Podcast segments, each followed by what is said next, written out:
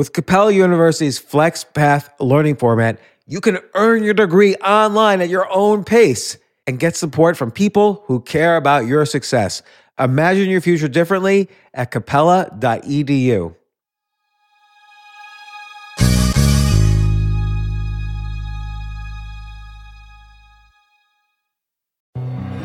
Hi, I'm Ben.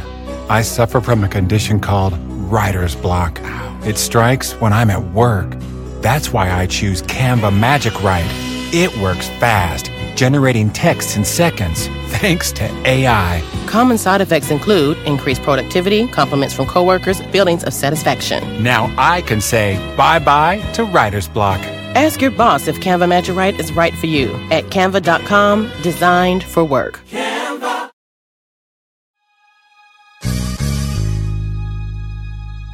Hey, thanks for tuning into this episode. I have a quick announcement before we get started.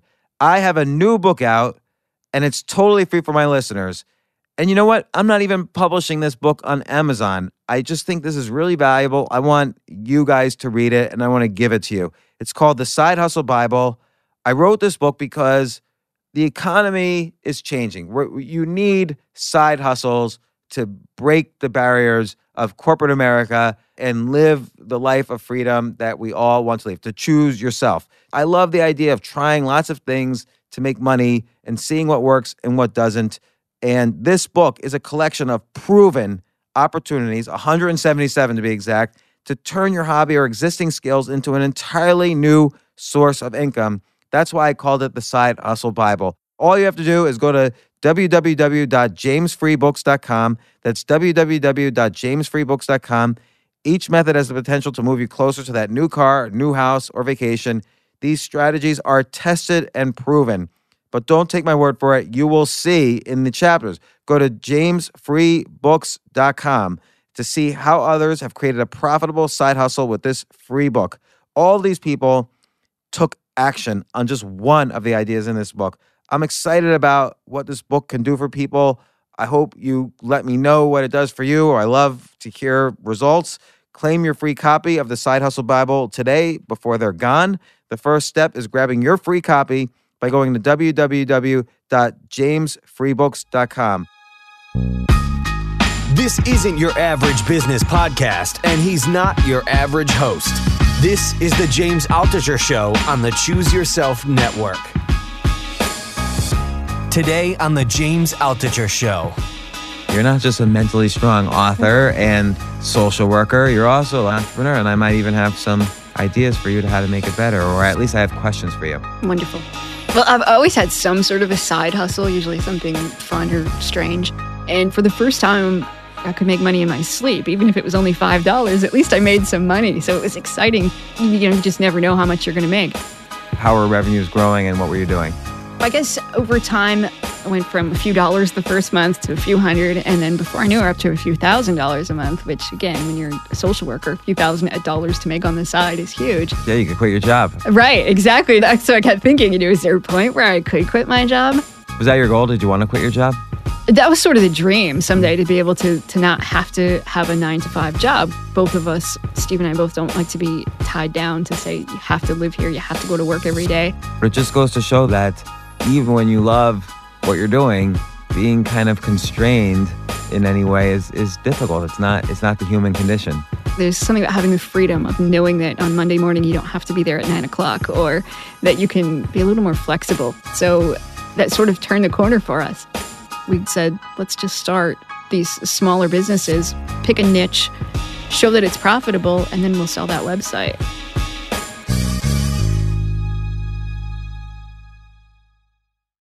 So I am so happy because, as the producer of this podcast just reminded me, your best customers are your first.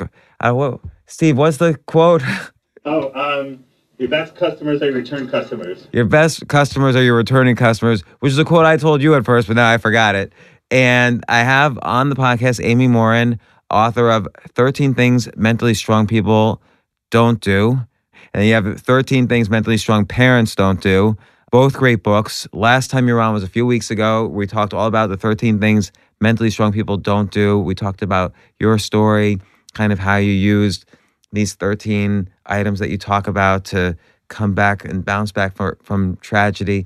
And then after the podcast, we were just sitting around talking, and you mentioned all this extra entrepreneurial things you and your husband are doing to make money.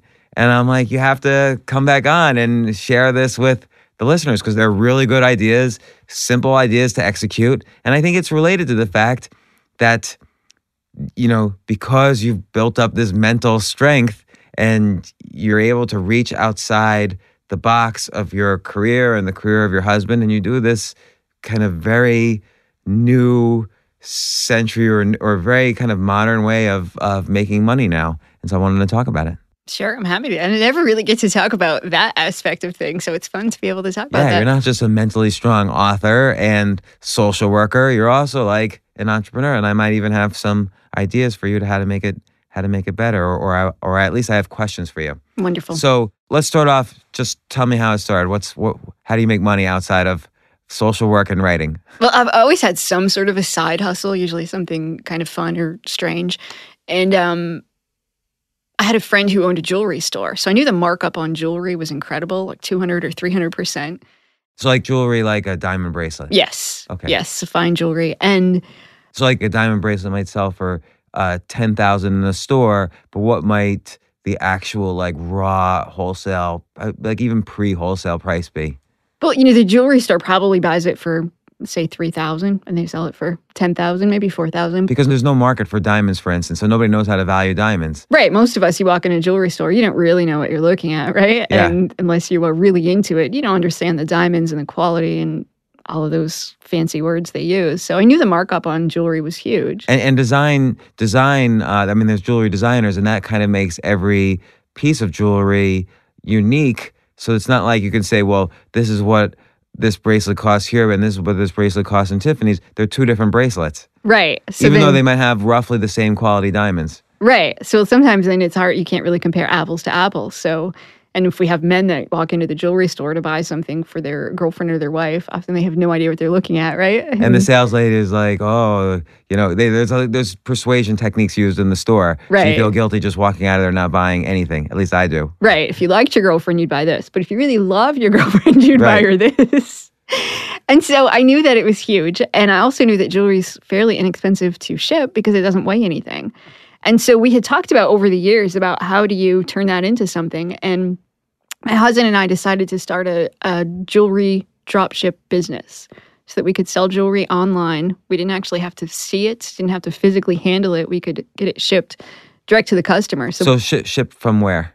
Um, so there's a jewelry wholesaler that most of the jewelers in the country use. It's the same company that everybody uses, based in Louisiana. And the trick is to be able to get a account with them. That's one of the tricky things um, because you have to be a jeweler in order to get an account. And then, um, What does it mean? Like, what do you have to be licensed to be a jeweler or something? right, most, I think it's probably different from state to state, but you have to get a jewelry business license and, uh, and you have to prove that you have a jewelry store before you can get an account. So you have to have a physical store? And well, you don't need a physical store necessarily. Um, they had this sh- small period of time where they were allowing people to set up electronic stores and you could get an account. I don't think they do that anymore, but we got into it at this period of time where they let us do that. So now you have to have a physical store. I think so. And what, what's the name of the company in Louisiana? Stuller, S T U L L E R. And so the idea is you would basically, like, let's say, set up a website of diamonds that you don't, you know, jewelry that you don't own, but people could, would buy them through you. You would brand them as yours. People would buy them through you. You never have to carry inventory. You just make the order directly to go from Stuller to the to the customer. Right. It would so if somebody would go to the website, they would order it from us, and then we would have to turn around and place the order um, from the wholesaler. But then we could put the shipping address as the customer, so it never physically came to us. Would the wholesaler put your branding on the envelope or the packaging? You could do that. We didn't usually choose to because it cost extra, and we wanted to do this as inexpensive as possible. Okay. And so so um so so then what did you do? You set up a website selling your with, with all the all, basically all the jewelry items possible or what did you We picked, you know, there's thousands and thousands of dollars worth of jewelry and all these different items, and I didn't want to pick really expensive stuff because I didn't know a lot about jewelry. And I thought, what if I sell a diamond ring and somebody wants to return it and they put a different stone in it? I wouldn't know the difference because I'm not actually a, a jeweler with expertise. So we do, sold. do you have to have a refund policy? Um, you know, you don't, but uh, I was afraid people wouldn't buy from us if they thought they couldn't get a refund. So we chose less expensive items. So with our first store, we would choose like silver necklaces, some gold stuff, but we didn't do as much with diamonds, especially not giant diamonds for engagement rings. Um, for that reason, but and in in the beginning, our first store, we set up pretty much a store with hodgepodge of items and thought, well, let's just see what sells, what people are interested in, and then we'll narrow it down after that. And so there'd be some necklaces, some bracelets, some rings, some gemstone stuff. It was a random amount of items, I guess, that people were buying, but it gave us an idea of this is what people are willing to buy online, sight unseen. And and uh, uh, how did you drive traffic to the to the site? You know, initially, neither of us knew a lot about how to do it. And so we would do lots of different random things. So Yahoo Answers was something back then. This is a few Yeah. years ago. So I would go in and answer things on Yahoo Answers. So just like people would ask questions like what what piece of jewelry should I buy or what diamonds are good or what silver is good and or I don't know what questions would you answer? Yeah. So if somebody said, I'm looking for a necklace for my mother, what kind of necklace should I get? Or something like that. I would just go in and offer a suggestion and I would link to to our website. And so that helped to at least get us started. And I guess because it's coming from Yahoo, which is a, a high ranking site on Google, would that then make your store higher ranking on Google? Right. And so I had written for enough sites. I was had already started writing at that point. So I knew that at that time Google was really interested in uh, links from other sites back to your website. So at the same time, I would go on to help a reporter out. And if anybody was looking for any kind of jewelry expertise, I would go in and answer those. So I would get links back from lots of credible sites that way too, which helped us in the in the rankings. and and um and then you would get a sense of so so I have some ideas about that first off, but then you get a sense of um what people wanted to buy by like were there some products that nobody would buy and other products that everybody would buy? Yeah, exactly. So then we would figure out okay, nobody's interested in this particular line, or they're not interested in buying, say, rings that were maybe 14 karat gold or something like that. But, and then we also started figuring out too, you want to make sure that you have certain keywords because I knew that I was never going to compete with real large jewelry stores for like diamond ring.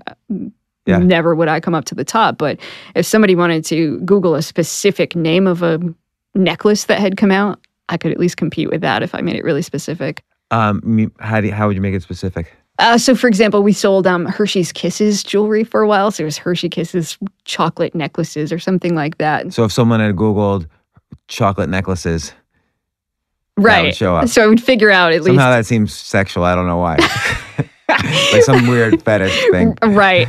So I'd figure out at least, you know, what kinds of keywords would I want to compete for and go and go after those. Um, How how would you go after them? Like buy them on Google? Uh, yeah, well, we started a blog and we started doing stuff on um, social media, and then um, and then I figured out Google AdWords for a while too. So if I could make sure that we would come up near the top, and if we were the lowest price, I would do a lot of research as to what other retailers were selling stuff for, and if I could compete price wise, then um, So so so so how would you know, what AdWords to buy? Like because there are tools to figure out what um are g- kind of good cheap AdWords in your industry, for instance. But did you use those tools, or were you just guessing? Uh, some of it in the beginning was guesswork, but when we figured out what was selling and how people were arriving at our site, then we would say, okay, this is what people are interested in already. How can we drive more traffic for that? And over the years, when we sort of shifted our business to do specific niches, that's how we chose which we got into like um, different mom necklaces or things like that. And then we would really narrow it down rather than having this big broad site that was hard to drive traffic to. So so like let's take mom necklaces a- as an example. That still seems like a broad category to Yep. buy on Google, like for AdWords. So how would you target that even further? there was a specific brand called Posh Mommy of necklaces that was being sold, and um, people were Googling Posh Mommy. So I knew if I bought Google ads for that, we could come up at the top. And if I was $20 less than everybody else, we would win the click. So, and people would buy from us. Yeah. So so your very first month launching the store, you launched a store, you did like Yahoo Answer stuff and some basic stuff. So almost nothing. Right. How much money did you make the first month? Oh, good question. Probably not much at all. Um, uh, we probably sold three or four items in the first month, and I was thrilled with that. Well, because suddenly you you you have something you created and a check is coming to you. right. So it's still exciting no matter what. Absolutely. Because then you know, okay, if we just accelerate what we're if we if we hit the accelerator on what we're doing, that number is going to go up. You knew you had some engine where you're making a profit.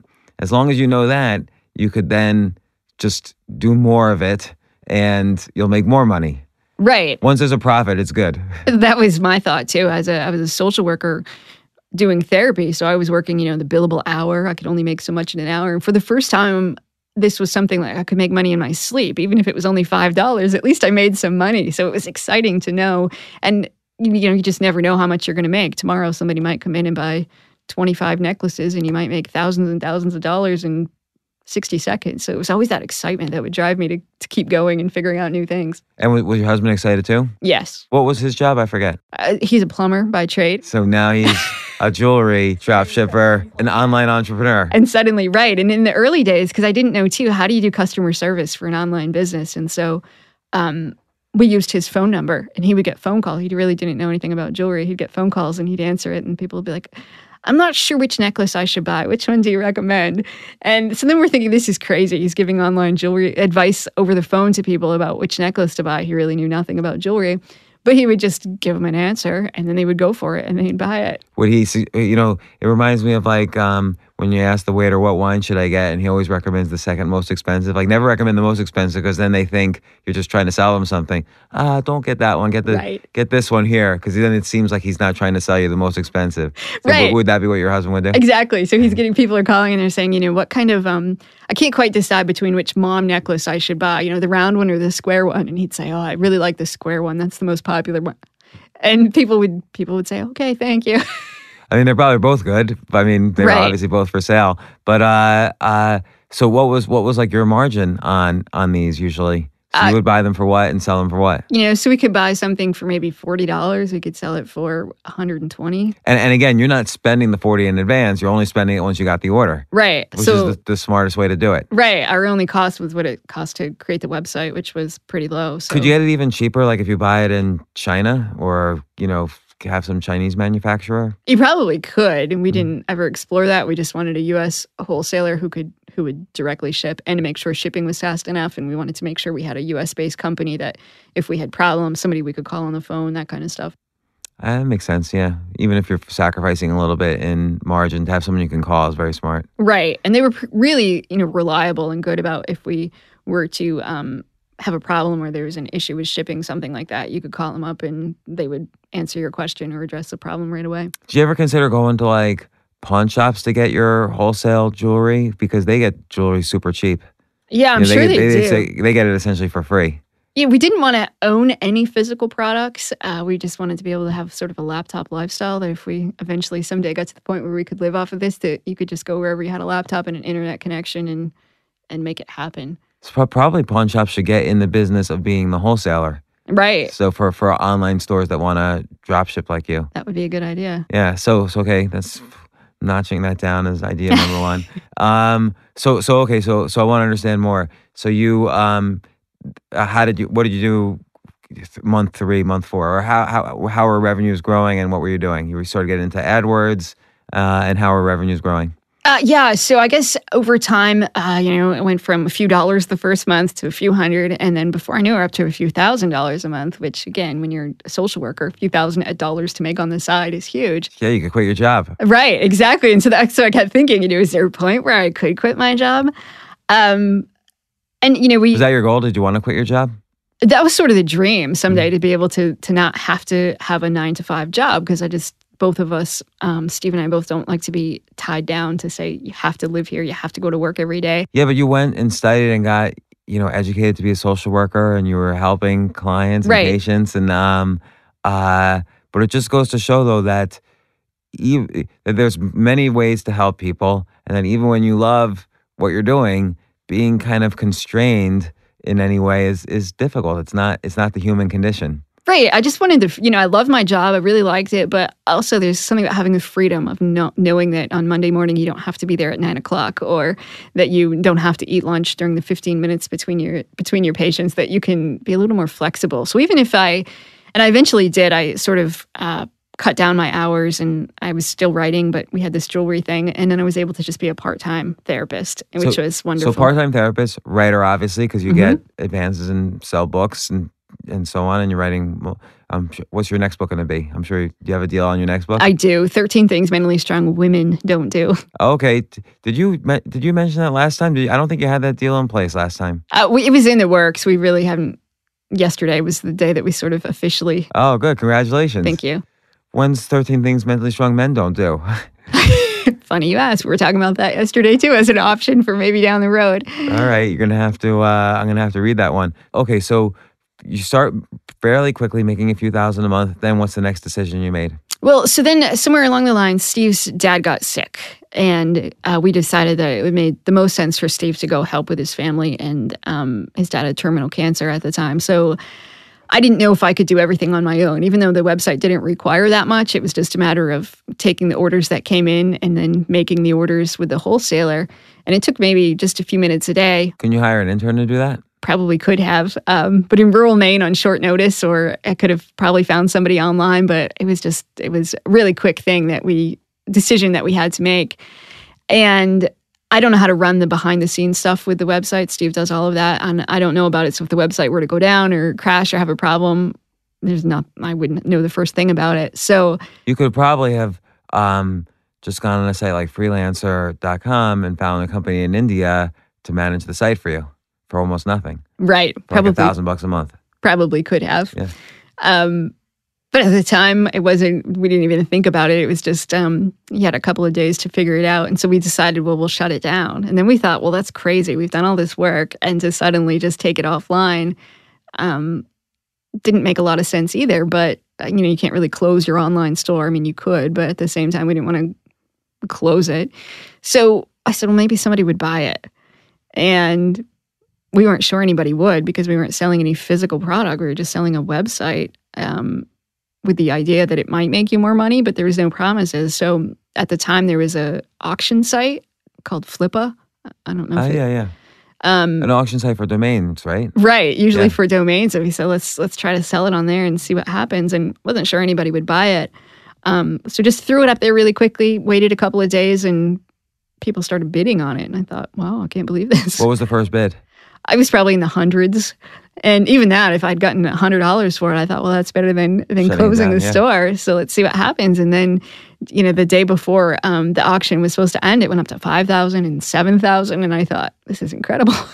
So, so they were buying it basically for more than you made in a month because you had the system all in place, and they figured, oh, this is great. I'll just make, I'll make back the money in two months, and then and build and do things they didn't think to do, like more SEO stuff, and right. and you were probably selling it cheap no matter what you sold it for. Like, what did you sell that first site for? I think the first one went for about fifteen thousand. It's incredible. So, so, and how long after you started it did you sell for fifteen thousand? Um, it was probably it was probably less than a year.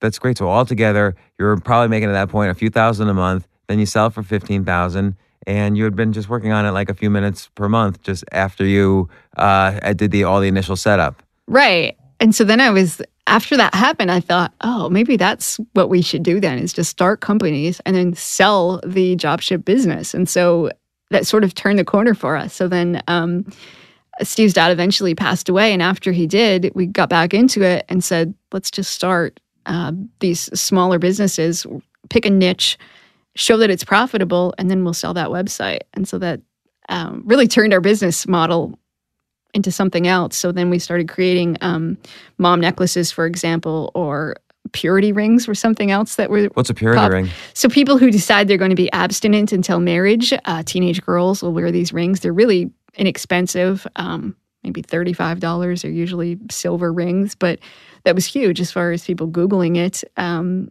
so we thought, okay, we'll start a, a website just for that. So okay, if it's thirty five dollars, and let's say you could buy them for five dollars, I don't know what you Mhm. could buy them for, and then how much were you spending on uh, advertising each one? If you if you take kind of your your marketing spend divided by all your units sold, how how how do you think uh, how much do you think you were spending on marketing per unit sold? Um, I think for that particular website, none. The other thing we figured out was we'll start selling on eBay. And if we use the name of our company as our eBay name, then people would just Google the name of your company and figure out that they could get cheaper on your own website. Uh, m- meaning, wait, I don't understand. So you started advertising on eBay, Well, we started selling, selling on on eBay. You're an eBay. eBay seller, Yep. and then that would drive up your Google. And well, and so then our we had our our site, our jewelry website, and then we would make our our eBay name the name of our website.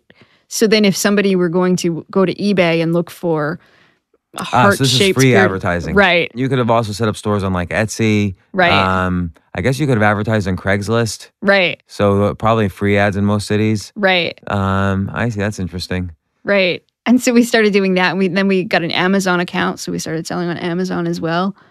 And as long as we had something that people were specifically searching for, so for instance, with these purity rings, uh, there was they were named something. I don't recall their names off the top of my head at the moment, but but people would really want this specific ring, so then they'd be googling the name of it, and it would come up on eBay, but then it would have the name of our store, and then it would drive people to our store because on our store we might not charge for shipping, or we'd be a little bit cheaper than eBay since we didn't have to pay the eBay fees. So then some people would still buy from eBay, but they would also drive traffic to our website too. And so, how much per month were you making on the purity rings? Um, I would say probably in the thousands again. And then, when did you decide to put up the whole site for sale? Um, I think we kept that one open for probably six months or so and said, okay, we can we have the paperwork, we can show how much income it's making, and we're willing to tell people how we did it. So we put that one up for auction too, just to see what would happen. And it was in the same realm. It was probably in the fifteen to twenty thousand dollar range that we were able to sell it for. And I thought, Why wouldn't people think, okay, instead of spending fifteen to twenty thousand today, I could spend a month and maybe one thousand to build this site, and then do everything she's doing and quickly scale up to, you know, a few thousand. I guess they just didn't want to do the work.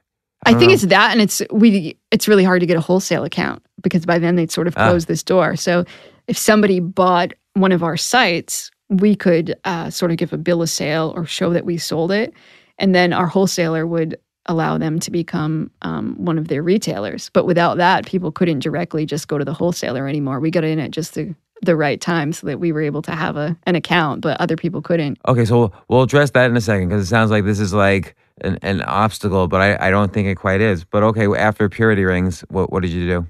Cremation necklaces. Cremation necklaces. What's that? So uh, necklaces that if you you have grandma cremated and you want to have some of her ashes in a necklace, then you can wear her around your neck. And they come in different shapes. There's hearts, or there's ones for pets, or um, again, they have names that people would specifically be googling for these necklaces. And you think that is that like a fad, or is that something you could have built into a big business because you could do deals with all the crematoriums and Right. And so I think, you know, and some of them have those already. So some funeral homes say, you know, have their own catalog and that sort of a thing. But um, but yeah, it was something that we thought, what do we do with this now? How do we turn that into into something? Or do we need to become the wholesaler for other people if they wanted to, say a um, a vet's office maybe who when they cremate pets that people would want to buy these. So we had really thought a lot about that, um, which direction we wanted to go, but ultimately we decided let's sell this one too. and how much did you sell that one for? In the twenty thousand dollar range. Wow, so you're now you have to be quitting your job. Like now this is like you're just churning it out and you know it's not going to stop. It's never going to end. People always need things and you're always and they always want things cheaper. I mean, I guess it could end if physical stores just I don't know how how could this mo- model end? And we'll we'll go into more ways that of how you can expand it, but how could that model end? Yeah, you know, I think there are endless opportunities, and there's always new lines of jewelry coming out, and um, you know, the latest fads. And it's always going to be marked up like 200% in stores. right. unless they stop marking it up as much. But even that, I, I don't even know though. They have to mark it up that much because that's how they pay the rent. Right. So people that have brick and mortar stores have to. And, you know, one of the problems with, say, eBay is after a while, people start undercutting each other to the point that some items after a while just it's pointless to sell because you'd only be making $2 on each item and it's So, not so worth you have to it, keep but- finding every six months. It sounds like you have to keep finding like the next. Like how would you? s- So how would you find out? I mean, there are there are tools to do this, but how would you find out what people are? Uh, I mean, your ideal thing is to know what people are searching for this month that seem like a little bit odd. Um, that you know you can build a store really quickly out of. Yeah, we didn't have like a really good way to do it other than sort of trial and error by looking at the catalog from our wholesaler. And then I would get onto a place like eBay or Amazon and see what other people had listed and then to see what they were actually selling it for and if they were selling. How can you tell if they were selling? you can there's a you can check on eBay like um completed items or sold items and you can tell whether they've sold Mm. 20 of these or one of these or if they've listed it 800 times and it's never actually sold. So it was sort of that sort of research to say, okay, So eBay's got this data, Right, basically. Are there sites that compile that data about eBay? you know, there probably is. I don't know what they are. So we it's, so it's so funny. Like a lot of people think you need all these like sophisticated internet tools and stuff. You guys were essentially were running blind Right. and launching business after business and selling them and making a profit. Like, I mean, did you ever have an unprofitable month? Um, you know, in the beginning, probably. Uh-huh. Um, but then when we figured out, okay, you know, let's, let's do mom jewelry right before Mother's Day, or let's do heart shaped stuff right before Valentine's Day, we figured it out. You know, that you just, if you want to advertise during certain months, uh, it's well worth it. But if you advertise too much in other months, you're not going to make any money. And so it's almost like this itself is a business that you could keep doing this. And I don't know, it seems like th- th- this idea is scalable. Like you can, why don't you make like a hundred sites at the same time, a hundred niche sites at the same time? Do exp- high end jewelry, low end, do other products, do, I don't know, uh, I don't know, what other products can you do like this that can drop ship? Luggage, uh, clothes, uh, perfume, of course, is marked up, huge probably. Right. Yeah, I think you could. I think if you could figure out how do you get a wholesale account with somebody and a reliable wholesaler who will really make sure that stuff gets shipped when it's supposed to and you figure out okay, how do I how do I You could do watches. Yeah. A lot of that kind of stuff. instruments. Right.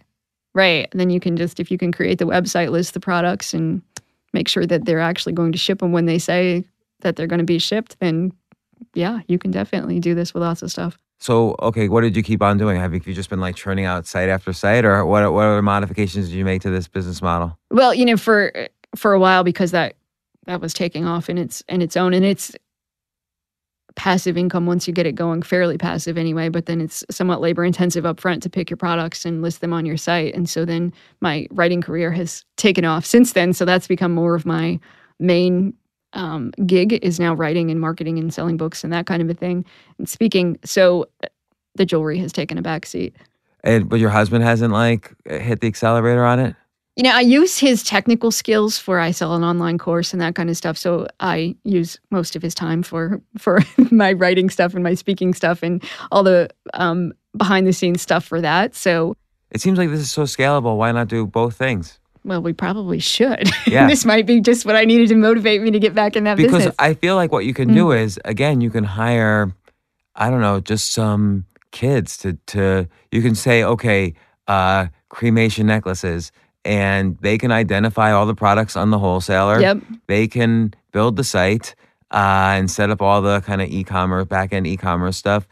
You could show them what you were doing for marketing. Like here's how here's the the 15 websites I hit, you know, to answer questions or to blog or to um we also set up a store on eBay, we set up a store on Amazon. You could probably hire them for like nothing, um, just kids in the area and uh or or you know, or outsource on Fiverr or freelance and uh uh again like make a hundred different sites. right. Uh, That's probably what we should do to just get it going and then, if, you know, just outsourcing all of that.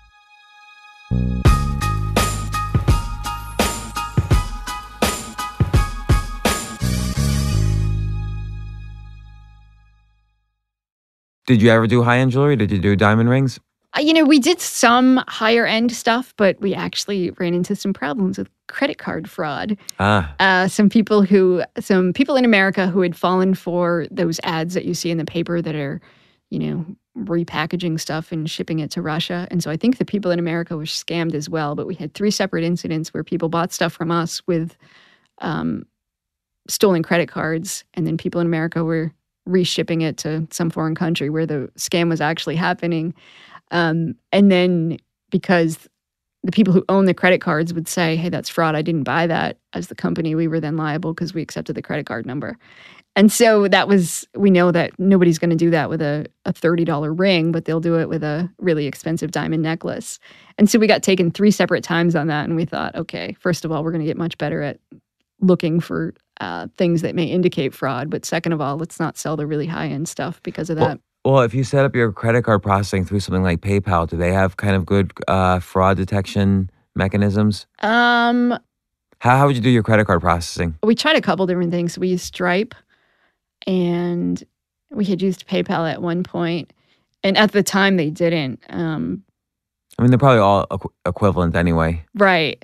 And so then it was up to us to look Yeah. and see if something seemed like it might be a little bit off, or if the shipping address was different than the billing address, or something like Is there that. is there a product opportunity there, creating an extra layer of fraud detection um, services for? Because there's, there's other companies out there like yours. I mean, if you and your husband, basically, not to not to be insulting, but basically, if a social worker and a plumber are putting together these sites month after month and making uh, decent money on them, enough to quit their jobs, probably there's other couples or people out there around the entire United States that are doing this. They could probably use some simple software to because they want to sell higher end items. But there's some ba- you probably have like 20 fraud detection tips.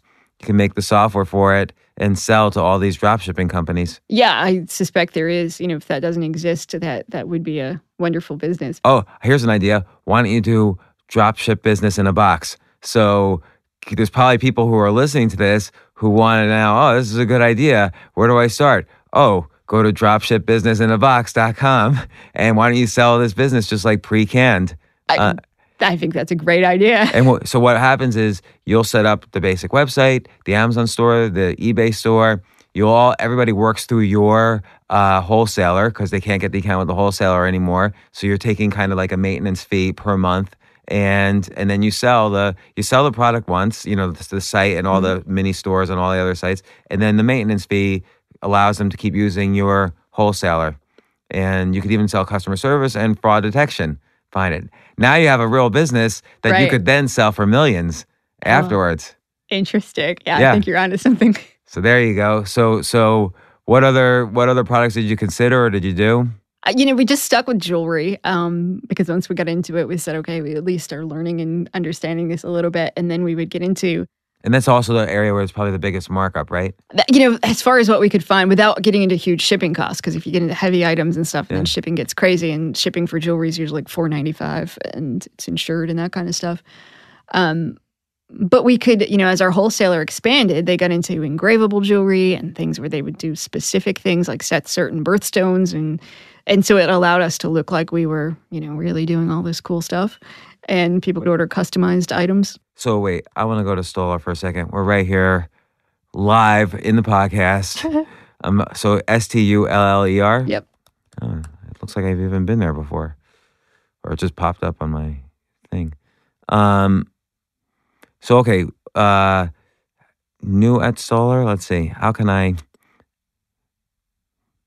shop setup services? So let's see. Let's see what I need to do. Um oh no, that's like actually making a store. Uh I don't know how to find out if uh quick shops, let's see, jewelry or bridal. I think it'll let you look. I just think it won't show you the prices because you don't have an account. Ah, yeah. So how do I set up an account? Do I go under resources? That's where the thing comes in where you have to show that you have a jewelry license and there's this big stack of paperwork and you may even have to show pictures of your physical store at this point. so so so a couple of things there. One is like if I'm listening to this, a it's not that hard to set up what looks like a physical store. Mm-hmm. Like I can just rent for a month Right. a, a physical store space, put some jewelry in it, break even on the store if there's any foot traffic at all, and now boom, I can start this up and the license. You're you're you don't have to renew your your uh, thing with them, right? right. You have to show, at least at the time, you had to show that you had fine jewelry sales. So some that?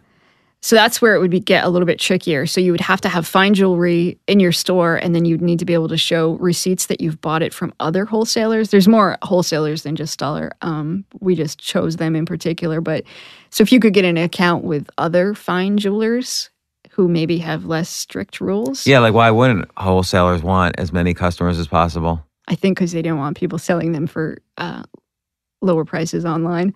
Uh, or maybe they didn't want to antagonize the real bricks and mortar stores that are their main clients. Right. Like if this, if Zales is like the main client of this wholesaler, and Zales is like, what are you doing? Like Exactly. selling every, letting every mom and pop set up a dropship account.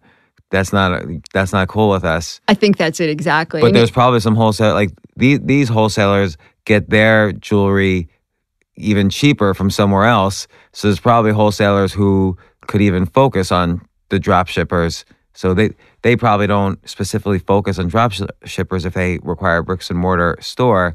So there's probably better wholesale. There's probably more choices out there. Is what yes, I'm saying. yes, there are, and you know, I think the drop ship part with Stuller is fairly new. For a long time, you had to they would only ship it to jewelry stores, and then you would have to Yeah, reship for it. For that which- reason, because they don't want to antagonize their their their bread and butter clients. exactly. But you can also, and this is where, so you're you're we're gonna act, we're gonna get to this part, which is I want to go through your 13 things mentally strong people don't do in terms of like how you use those ideas specifically to set this up, whether you're aware of it or not.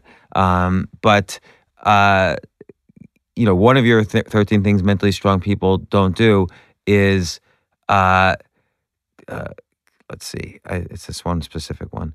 They don't fear taking calculated risks. So you have to decide what uh, your level of risk is. So your level of risk was you didn't want to have to deal with China because you didn't want to, uh, you know, you wanted to have someone to call. It, it felt more accountable to you to use somebody in the U.S. that you could call or even physically visit, and and who would speak your language and so on. So Right. so so you figured that was a level of risk you were willing to take. It was calculated. They were they were a legitimate wholesaler. They had customers.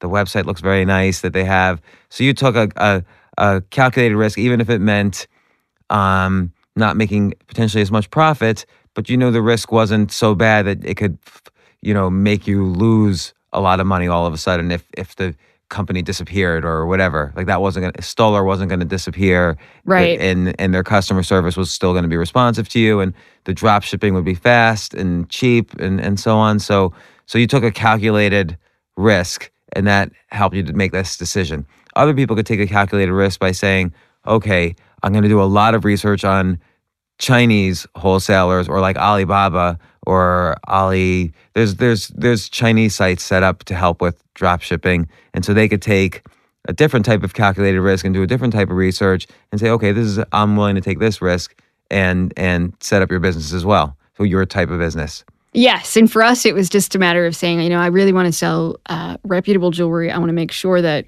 because It gets we, there. Yeah, we didn't know much about jewelry, so if somebody said this is 14 karat gold, but it was just spray painted.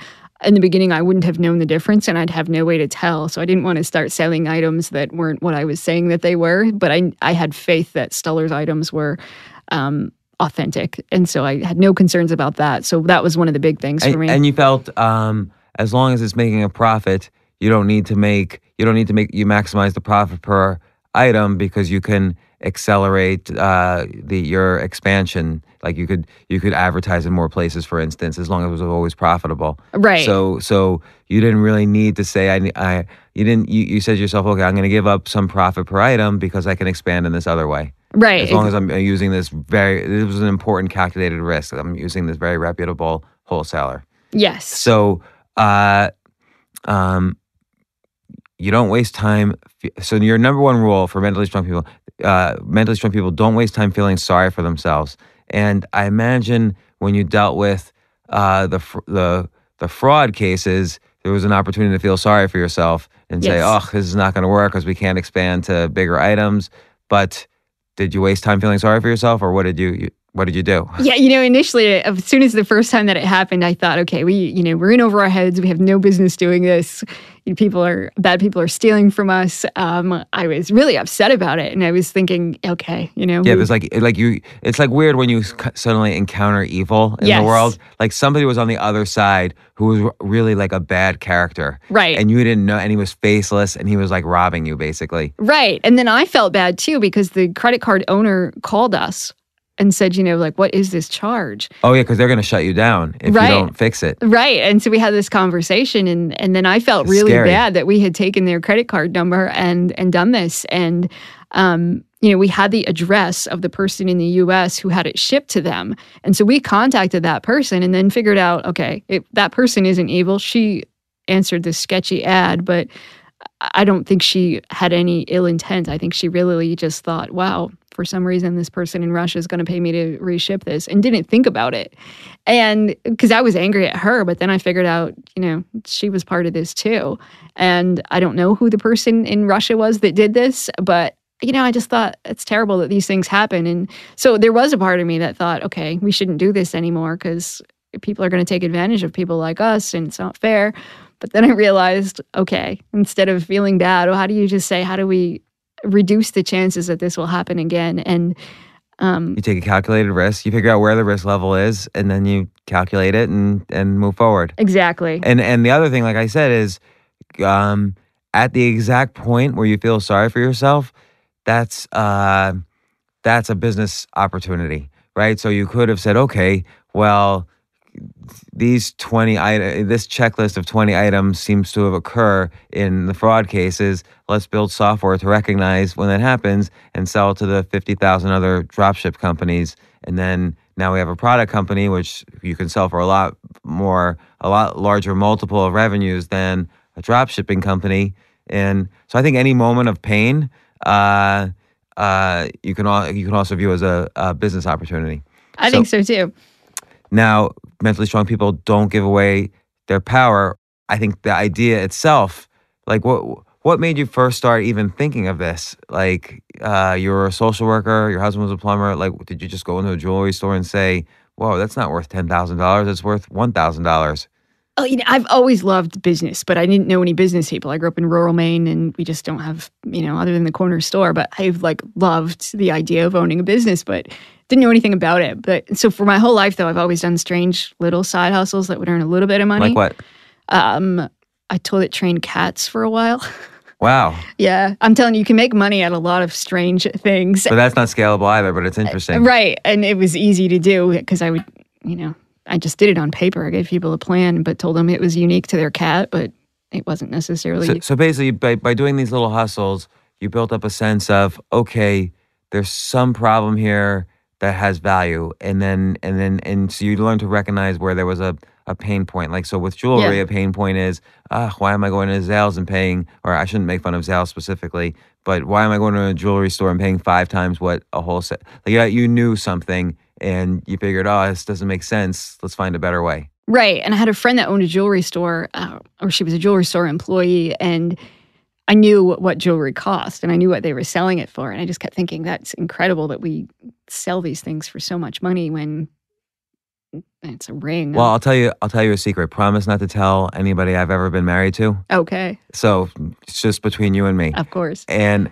all the jewelry I've ever bought anybody um, comes from. Uh, so so my business partner, his family owns a a big pawn shop, and so that's a great.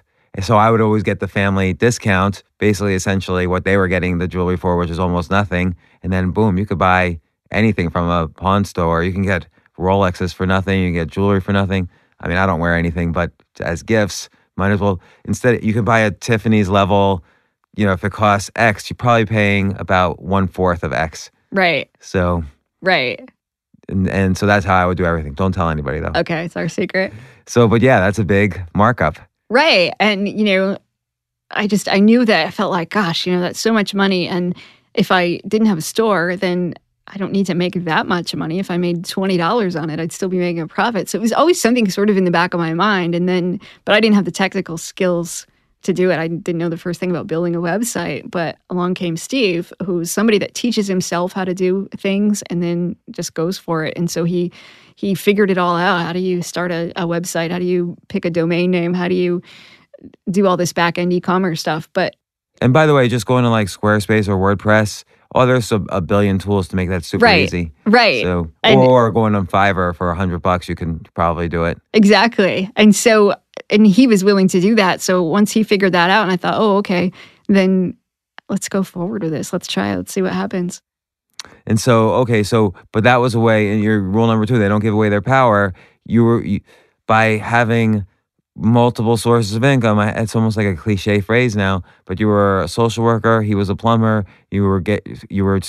This was pre you writing these books, but you were about to start writing these books, uh, and that has become a great source of income for you. And then not only were you making money from the sales, but then you were also selling the websites. You had like basically five sources of income, and you could keep all of them going for not really that much effort. So, if, so let's say you lost your job as a so. Let's say you were fired. Uh, you didn't give away your power. You're still okay. I was fired from that. Now I can put more time into building more stores. So you suddenly took your financial power back by doing this. Exactly. And the freedom of just knowing that, that if you were to lose one source of income or something else happened, that you'd be okay and you can just put your energy and time into something else was incredibly freeing in itself. Yeah. So we're like, I don't think I don't think um, plumbers ever.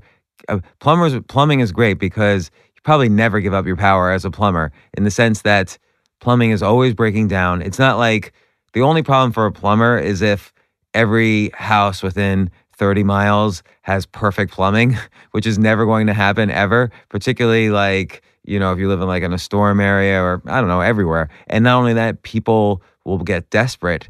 It's like even worse than losing a cell phone, like if your plumbing stops working. So they're calling Steve, your husband, and saying, Get over here now, we'll pay double.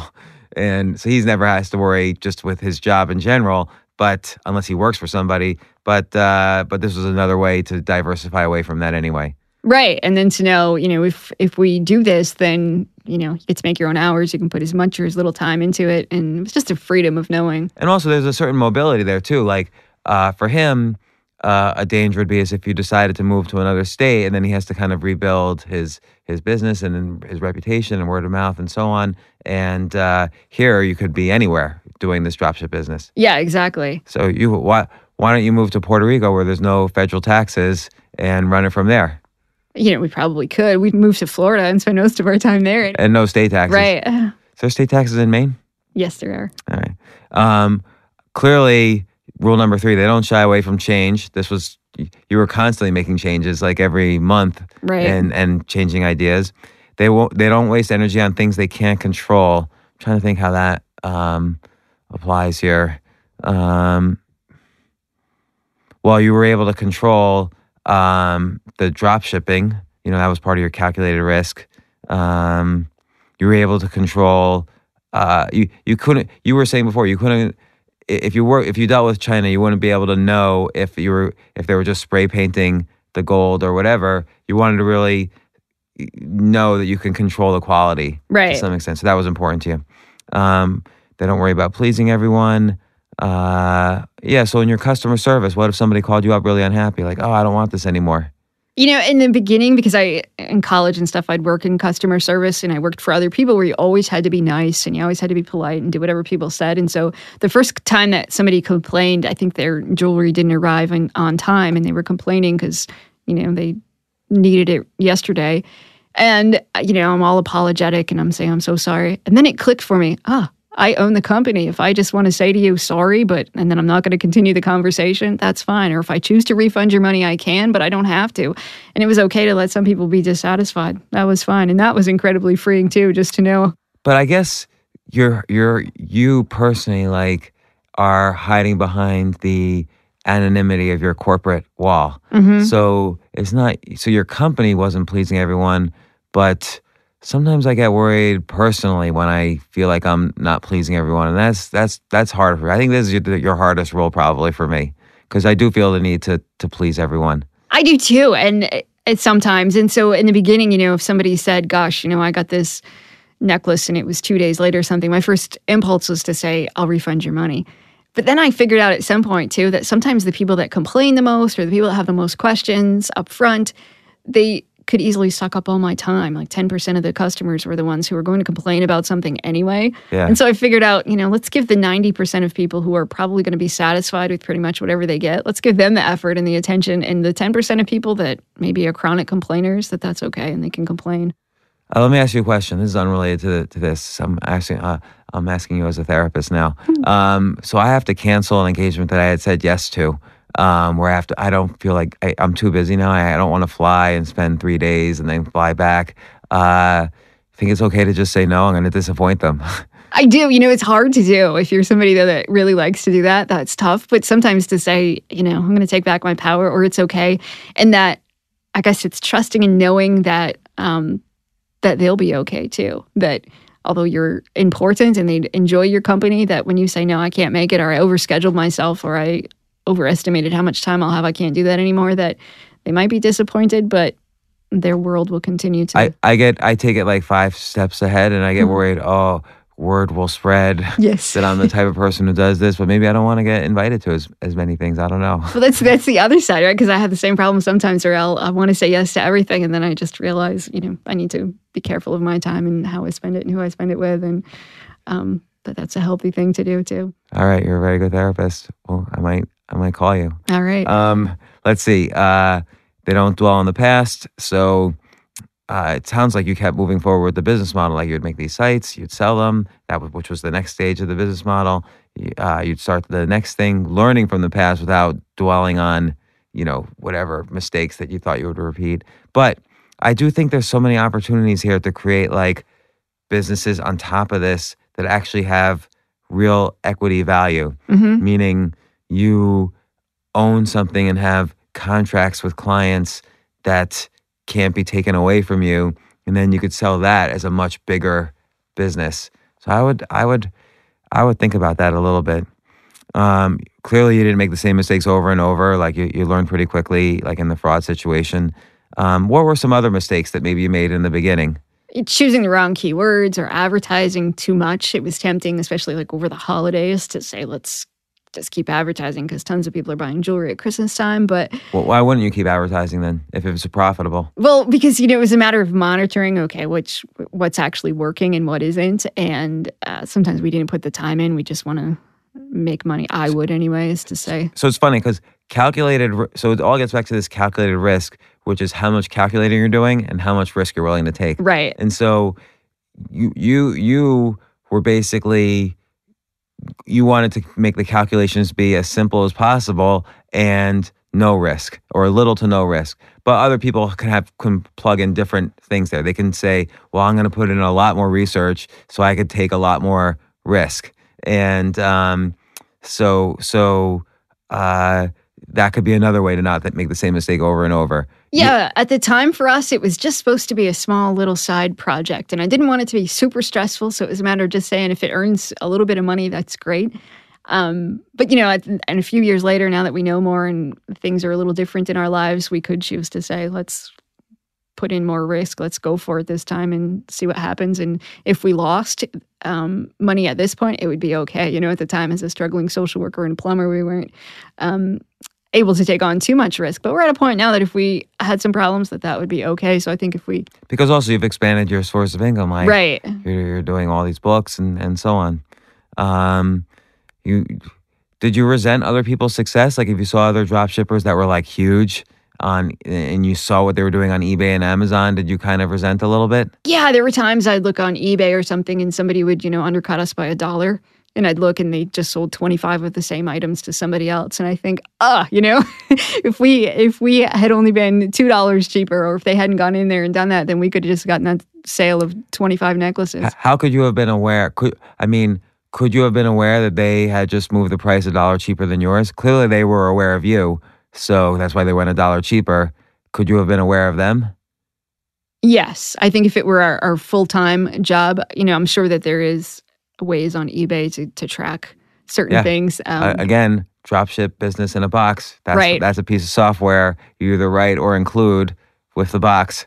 yes, Um, so that I think I think some of these words like like resentment or or feeling sorry somehow seem to resent pain points that could create businesses on their own. I think you're right. So uh, they don't give up after the first failure. What was your first failure in this? You know, there were months that we didn't make money, and then I would think, okay, if we didn't make Like any the, money, the, the gig is up. The jig is right? up. We put in all this time, all this effort, and we're spending money to keep the website going. And like, hello, we sold two products, you know. and a matter of thinking, is this really what we want to do? Does this make sense? Because How would you change your thinking to avoid the failure? I think then it was a matter of thinking, okay, if we didn't sell that many products, what can we do better next month? And just really figuring out is it the products on our site? Is it that our website doesn't look professional? Is it that we, um, you know, are selling the wrong things? It was just a matter of really just taking a step back and thinking about what can we do better next time. So so so there's like um, you would kind of identify the multiple factors that may or may not contribute to success, and just see how you can improve incrementally each one, and then Right. and then test things, and then see what works the next month. Right. Did you ever fail like three months in a row? Um, what would have made you give up? Hmm.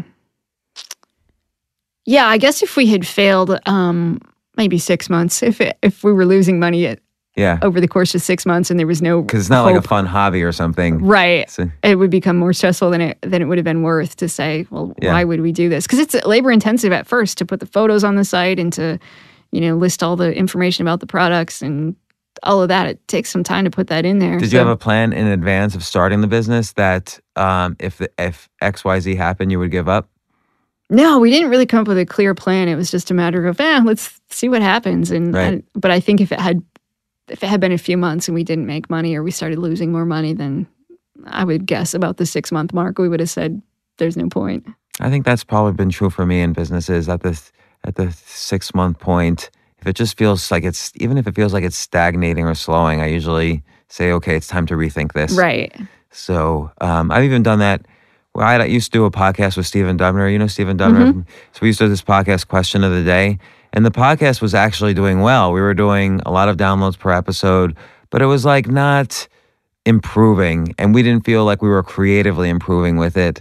And so after a few months, we did just decide. After a few months of that kind of feeling of stagnation, where traffic sort of stayed the same, and we didn't feel like we were creatively getting better Right. we just decided to give up on it, even though it was profitable. It just wasn't wasn't worth it. Um, they don't fear alone time.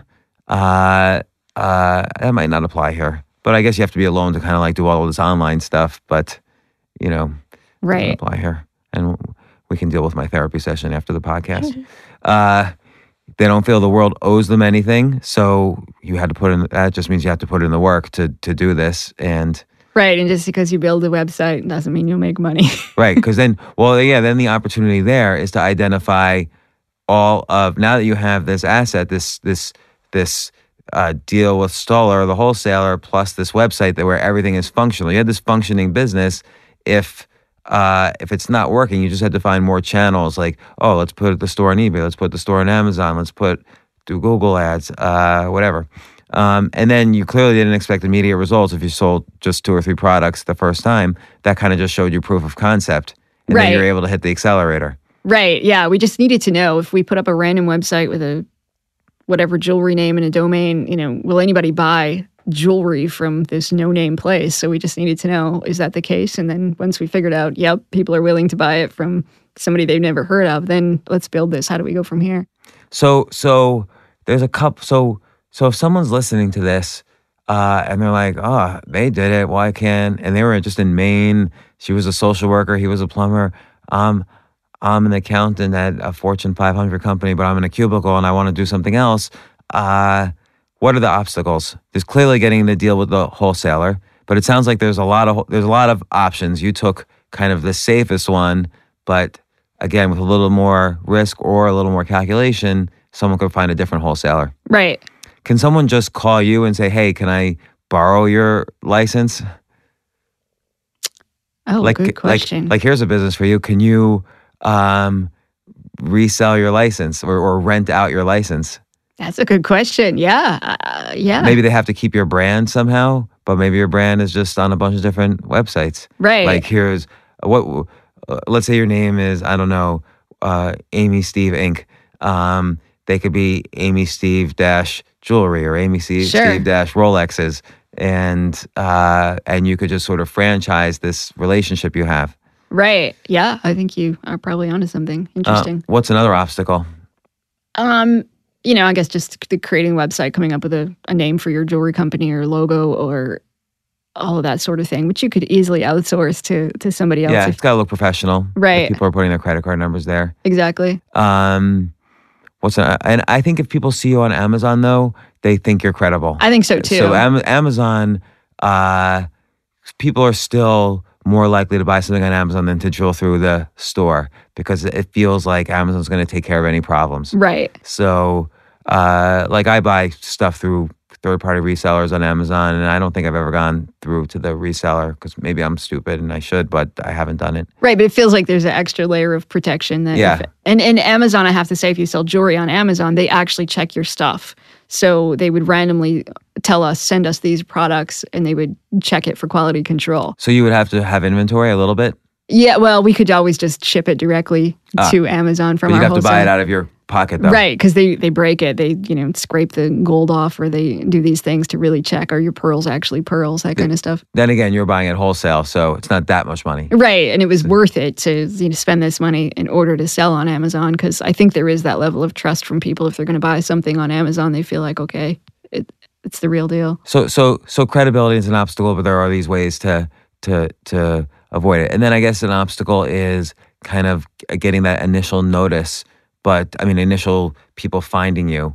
But a you can kind of focus in on what you think people are searching on that month, Yep. and try to be a first mover. Like okay, uh, mom's Valentine chocolate necklaces or whatever Right. and you know get as specific as possible and you could you know there's probably plenty of sites you could put cheaper ads or um uh, uh or or answer questions like you did on Yahoo Answers or Quora or whatever um what's another obstacle Uh, well, another one was how, how are you going to deal with returns?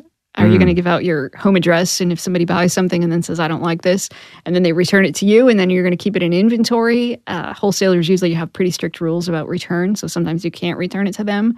So what we did is if somebody returned something, we'd just sell it on eBay for a lower price just to get rid of it. That's like how a pawn shop works. So with a pawn shop, let's say you were gonna pawn, you were gonna give me a watch, and what you get if you're a customer of a pawn shop, what you get is you're not selling the watch, you're just getting a loan, and if you pay back the loan in like 30 days, you can get the watch back. But the loan that I'm gonna give you, I'm gonna check immediately before I give you the loan. I'm gonna check on eBay what's the lowest price I that this is selling for, so I know I'm gonna at least get that price, and that's the loan.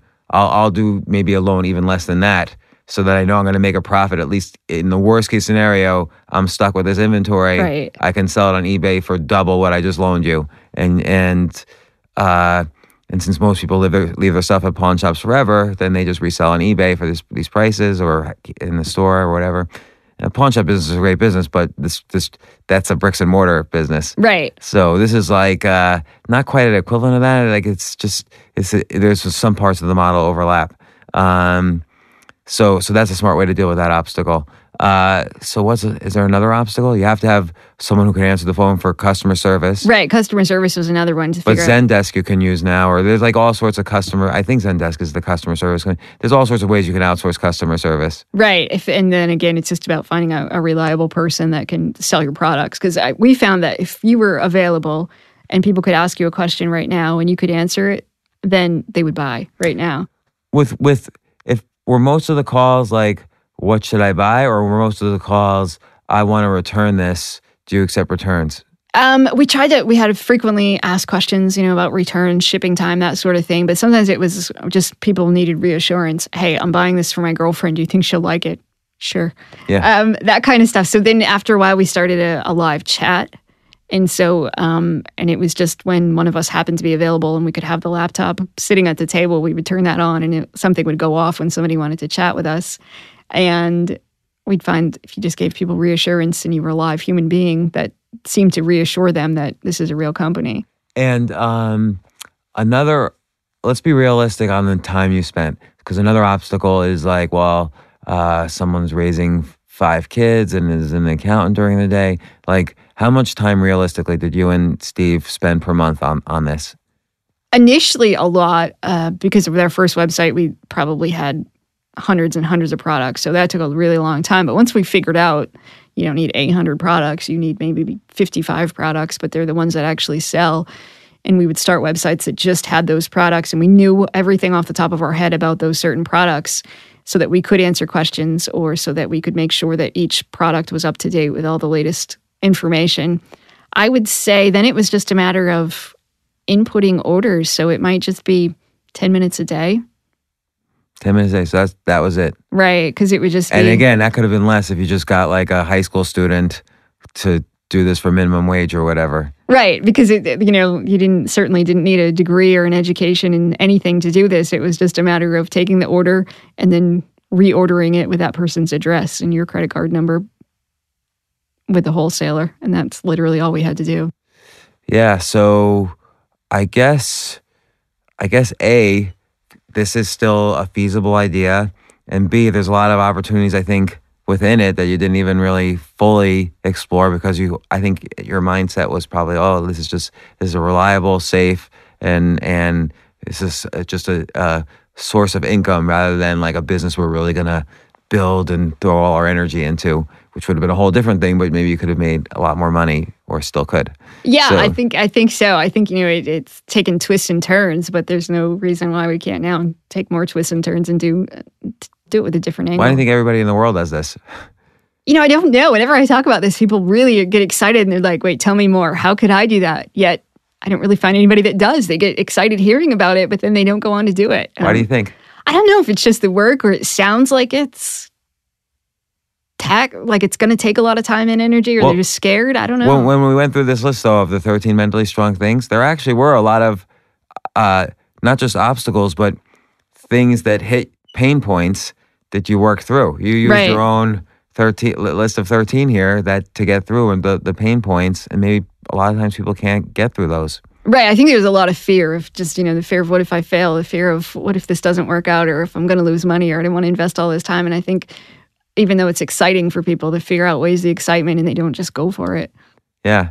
What, um, uh, I had another question that bothered me, but I kind of forget what it is right now. Um, do you think you'll do it again?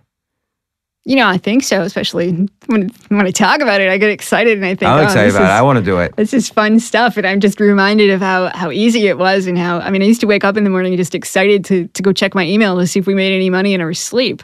And like for the first time in my life, I would get up hours early just because I was excited. And then when we'd see that we'd sold something in our sleep, I was just, this is amazing. I made money last night by not doing anything. That's a great feeling. it is. So, well, uh, I'm I'm I'm excited. I'm I was excited when you first told me this. I'm like, oh my gosh, we should have gotten this on the podcast. But I think our last podcast was like two hours, and then and then we drove all over Manhattan getting you lost. I was like, just to tell the story, I was you, you needed to get to Harper Collins, and I know Harper Collins is all the way up in Midtown, but you were dealing with this one specific office downtown. So we literally went. I figured it out. We went nine miles out of our way to get you to the right spot, which in Manhattan with Manhattan traffic is very not nine miles. It's, it's not like a minute a mile. You you're going like ten miles an hour, so it's a long time.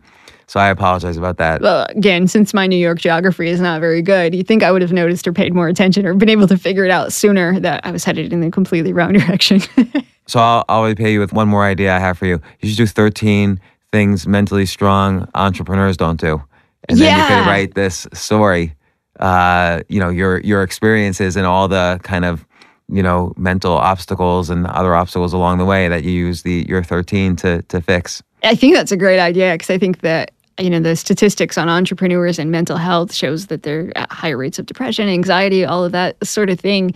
But and it's scary to be an entrepreneur. It's scary to go out there and do that stuff. So I think it does take a lot of mental strength to say I'm going to go out there and build this and keep going and go against the grain sometimes. No, it's, you know it's funny. Um, I don't know how these po- what order these podcasts will come out in, but um, right before you and I did this podcast, uh, the last person in here who you met was Sheila Evans from HBO, who I used to work with at HBO. That was the last job I ever had. So that was in I left that job in 1997, and that and in I'll tell you August 30th, 1997.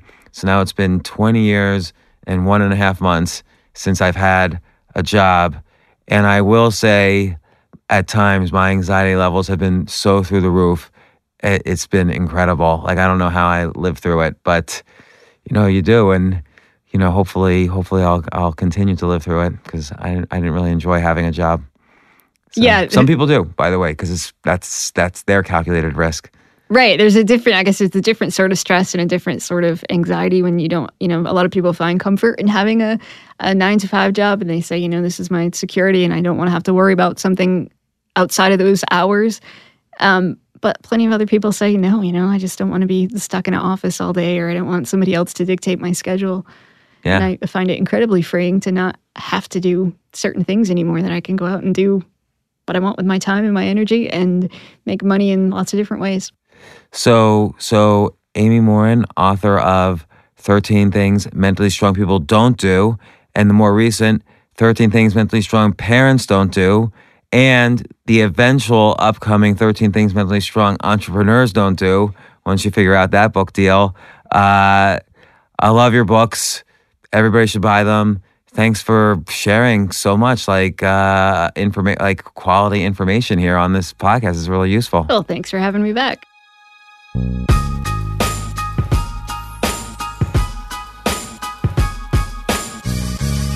Hey, hey, hey, hey, hey, hold, hold on. Before you go, don't forget I'm giving out for free whatever copies I have left of the Side Hustle Bible. Again, I'm not publishing this on Amazon. I'm just giving it to you guys, uh, podcast listeners, newsletter subscribers, and the people who have already been interested in my writing, because I know you'll appreciate it. I know we're all interested in freedom and choosing ourselves. And I've put together this collection of 177 proven ideas that I know work. I mean, wait till you see the testimonial from the guy who wrote the foreword. It's uh, it blew my mind when he wrote it. So if you've ever wondered what life would be like if you were able to make money while you slept, or while you were spending time with your family, or wonder what it would be like to turn something you love into a new income stream, or even find out what you love that you could monetize, you need this book because I wrote it for you. You can get it right now at jamesfreebooks.com. That's jamesfreebooks.com to claim your free copy of the Side Hustle Bible. Do it now. It's jamesfreebooks.com. Justin and so good. Thousands of spring deals at your Nordstrom Rack store. Save big today on new arrivals from Kate Spade New York, Nike, Sam Edelman, Free People, and Madewell, starting at only $30. Great brands and great prices on dresses, denim, sandals, designer bags, and more. So rack your look and get first dibs on spring styles you want now from just $30 at your Nordstrom Rack store. What will you find?